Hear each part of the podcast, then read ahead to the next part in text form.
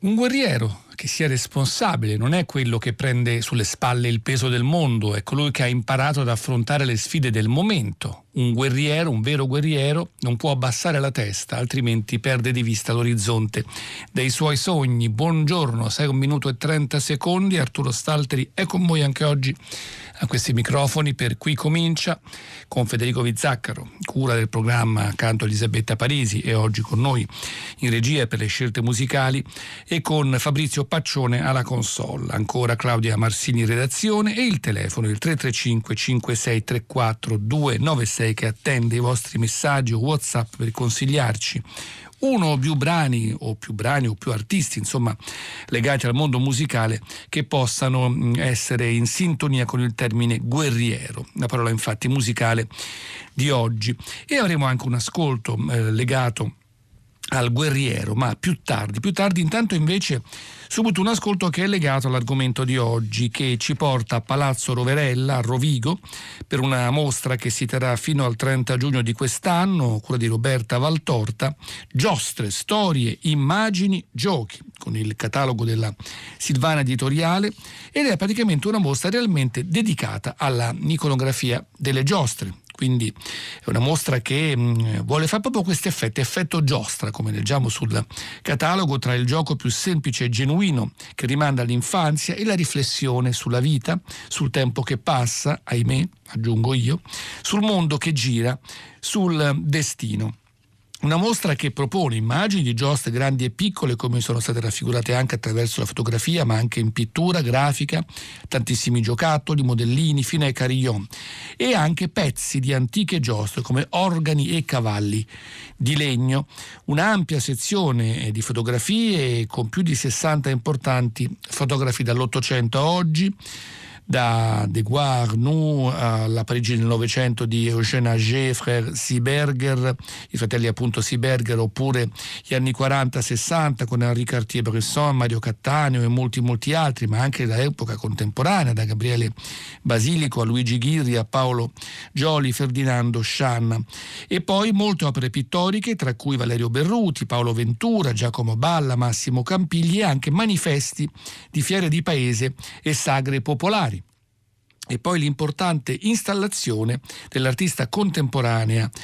eh, Stephen Wilkes e Donkey Roundabout, appunto la giostra degli asini e il film di Adriano Sforza, Jodi delle giostre, che vinse il Davide Donatello nel 2011. Tutto questo grazie anche alla collaborazione con il Museo Storico della Giostra e dello Spettacolo Popolare di Bergantino Rovigo. E dunque allora subito un ascolto musicale che con la giostra ha a che fare, perché abbiamo questo ballet a cheval pour le grands carousel à la Place Royale pour les mariages Voyage de Louis XIII dalla raccolta di Plusieurs Viexières. È un, eh, appunto, un brano musicale di Anonimo eh, che troviamo grazie al lavoro infaticabile di Jordi Savale e il suo Concert des Nations, insomma un carosello equestre che ebbe origine in Italia, però furono introdotti poi questi caroselli in Francia per sostituire i tornei, hanno sempre un tema allegorico, si basano su sequenze di coreografie che compongono gruppi di cavalieri con accompagnamento di musica appunto tessono. E fu organizzato proprio questo carosello in stile italiano nel 612 per festeggiare il fidanzamento di Luigi XIII e Anna d'Austria e lì c'erano tantissime macchine meccaniche, belve feroci, esotiche, carri, cavalieri, insomma gli stessi personaggi che poi troveremo nelle giostre meccaniche dei secoli successivi. Dunque ascoltiamo questo ballet a cheval.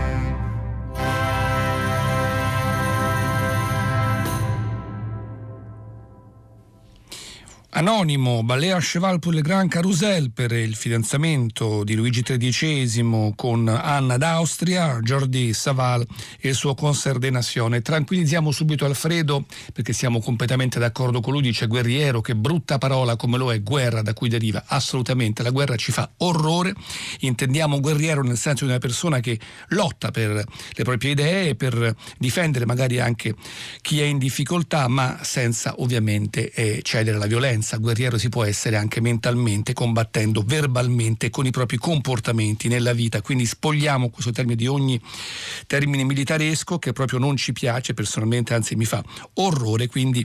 tranquillizziamo subito Alfredo. Intanto eccoci invece con la mostra sulle giostre che troviamo a Palazzo Roverella a Rovigo e nel catalogo c'è un saggio di Emilio Vita, L'industria dei sogni, e parla di un qualcosa che a me personalmente affascina molto, ovvero gli automi le macchine meccaniche. E, mm, ecco quindi la macchina, spettacoli delle fiere che cambiano la loro veste quando appunto entrano questi marchingegni, ricorrendo alla tecnologia per attrarre e coinvolgere il pubblico. Siamo nell'Ottocento quindi eccoci con numerose esposizioni industriali che hanno l'obiettivo di presentare ai visitatori le novità della tecnologia e che segnarono, come dice Emilio Vita, la lenta trasformazione nei parchi di divertimento. Apparvero quindi i primi giochi meccanici, altalene, giostre, altre costruzioni provvisorie. Certamente giostre erano già conosciute a metà Ottocento, ma le esposizioni industriali segnano il momento di uno scatto tecnologico nella costruzione dei giochi e dei padiglioni azioni e contemporaneamente l'affermarsi di una fiducia nel progresso una ideologia positiva del termine macchina, che sembra intrinsecamente legato proprio a quello che è il significato del Luna Park. Una Park che eh, nasce nel Settecento, alla metà del Settecento, poi si trasforma da luogo di commercio a occasione di divertimento, poi ecco i primi parchi di divertimento, siamo nei primi del Novecento, e poi Luna Park appunto completamente meccanizzato che parte dalla seconda metà del Novecento. Tutto questo saggio appunto ci racconta l'evoluzione e poi vi sono delle immagini stupende come questo organo meccanico Gasparini della fine del 1800, organo meccanico da giostra in legno dipinto e ottone, con 70 canne, tamburo, campanelli, gran cassa, funzionante a manovella, con musiche su nastri perforati in cartone. 228 x 233 x 82, quindi anche abbastanza grande si trova a Rovigo, a Bergantino, nel Museo Storico della Giostra e potete vederlo appunto in mostra a Palazzo Roverella. Ed ecco una giostra ottocentesca che troviamo nel film Il meraviglioso mondo di Amélie che tanto successo ebbe grazie anche alle musiche molto ben scritte da Jan Tiersen, questo artista nato a Brest che si muove tra pianoforte, fisarmonica, violino e che ha un suo mondo molto particolare a metà fra il minimalismo, la musica popolare e la musica classica. E nel film appunto proprio questa scena, cioè tipica giostra ottocentesca, praticamente ogni paese della Francia ha una sua giostra, dal quale appunto da questa giostra proviene questa melodia tradizionale eseguita dal tipico organo meccanico. E dunque ecco un pezzo di Jan Tiersen ispirato a questo momento del film, questa sera di festa, Soir de Fête.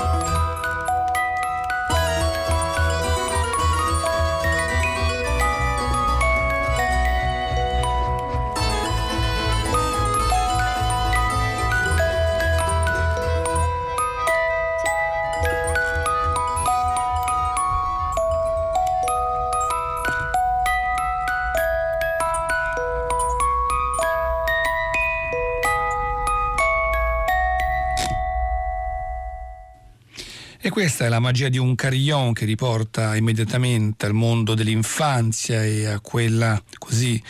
eh, modo un po' eh, stupito che si ha quando si è bambini di vedere ogni cosa che accade. Questo è Soir de Fête, Jan Tiersen, che lui inserì nel film Il meraviglioso mondo di Amélie, ma era già parte di un album Rude des Cascades, mentre per il termine guerriero, mm, beh, eh, Floriana dice mi fa venire in mente il coro dei Lombardi di Giuseppe Verdi. Questo per la parola appunto di oggi 335 56 34 296. Allora, restiamo con questo, questa mostra appunto a Palazzo Roverella, giostre, storie, immagini e giochi, giro, giro tondo, il gioco e il tempo. Questo è il saggio di Eleonora Fioriani che ci dice nella visione della giostra siamo di fronte al tempo. Ma di quale tempo ci parlano i cavalli dai colori scintillanti, con i loro pennacchi che ondeggiano, che possono essere vere e proprie opere di raffinato artigianato del legno, come erano un tempo, oppure di grossolana fattura come quelli dei tempi più recenti? La loro visione apre infatti alta memoria, anzi alla memoria reminiscente in cui il passato si riconfigura nel presente e torna a vivere il tempo della festa, un tempo fuori dal tempo, un tempo anacronistico in cui tutti i tempi sono presenti che sospende quello quotidiano. In fondo è vero, girare sulla giostra vuol dire in un certo senso rimanere fermi come se girando si bloccasse il mondo che anche egli gira, anch'esso gira, questo aggiungo io, ma tornando alla Fiorani, per questo le giostre, come del resto tutti i giochi sono oggetti di un tempo impuro, di un montaggio di tempi eterogenei, sono sopravvivenze insieme oggetti che non cessano di ritornare, di trasformarsi e di caricarsi di altri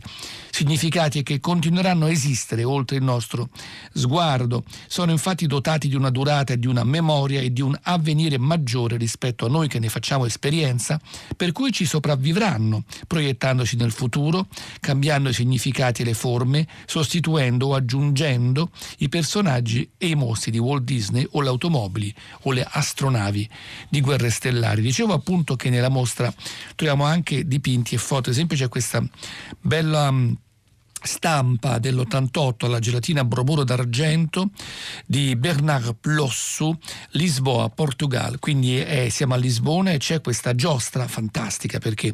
il tetto appunto della giostra alla quale sono attaccate eh, delle, delle seggiole appunto delle macchine volanti è fatto come la gonna larga di una donna e c'è proprio il busto di questa donna con gli orecchini, il volto un po' gitano e le braccia aperte a, così, a assecondare il vorticare della gonna stessa che porta con sé i bambini, ma non solo i bambini, seduti sulla giostra. Dunque giostra, giostra, ma anche appunto dicevamo creature meccaniche. E ci viene subito in mente Olimpia, Olimpia che è un personaggio appunto meccanico dalle conto d'Hoffmann di Jacques Offenbach ispirato al grande scrittore musicista veramente inquietante gotico che era Eta Hoffmann. E fu una opera in cinque atti di Jacques Offenbach che lui non riuscì a terminare perché morì mentre la stava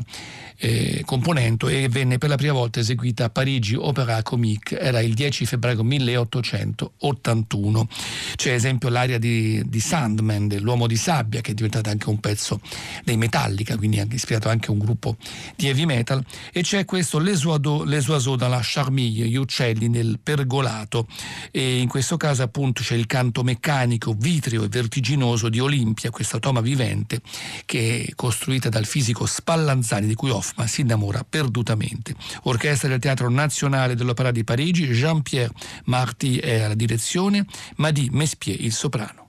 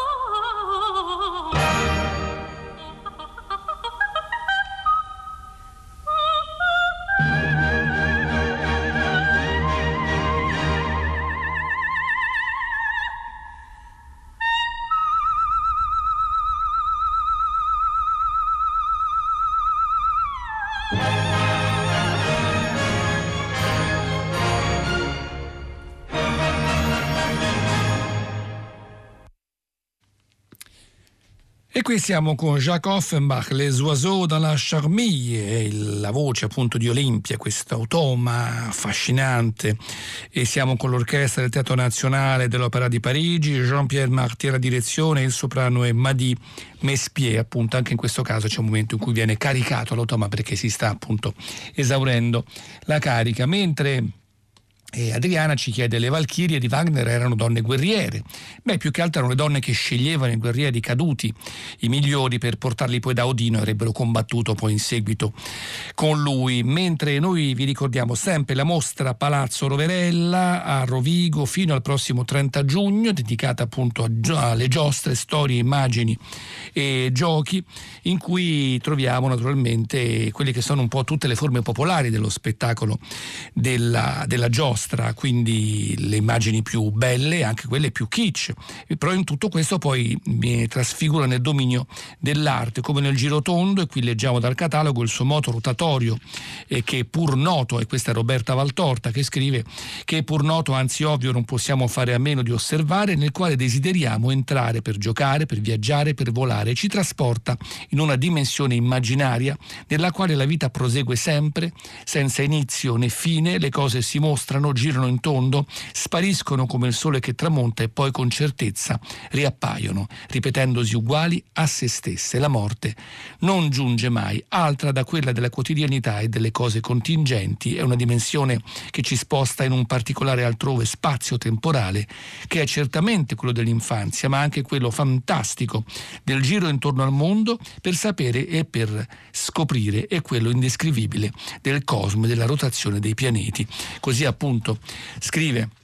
eh, Roberta Valtorta nel catalogo della Silvana Editoriale dedicata a giostre, storie, immagini e giochi, la mostra a Palazzo Roverella. Mentre eccoci col termine musicale di oggi abbiamo un finale guerriero, dalla, un allegro guerriero dalla sinfonia scozzese di Mendelssohn, la numero 3 del 1829, almeno per quanto riguarda i primi abbozzi di questa sinfonia, mentre lui era realmente in Scozia, e poi riprende questi schizzi molto tempo dopo, nel 1842, diceva mi sfugge, non riesco a tenerla sotto le mani, diceva eh, il musicista che voleva appunto ricreare quegli ambienti un po' brumosi delle, delle atmosfere appunto scozzese. Lo stesso Mendesola diresse l'anno della appunto, composizione finale, 842, alla Gewandhaus di Lipsia. Eccoci con questo allegro finale, questo tema vigoroso, ritmato, giocato sui violini e su un'ispirazione popolare, questo appunto allegro guerriero che ascoltiamo dalla Filarmonia Orchestra con Otto Klemperer alla direzione.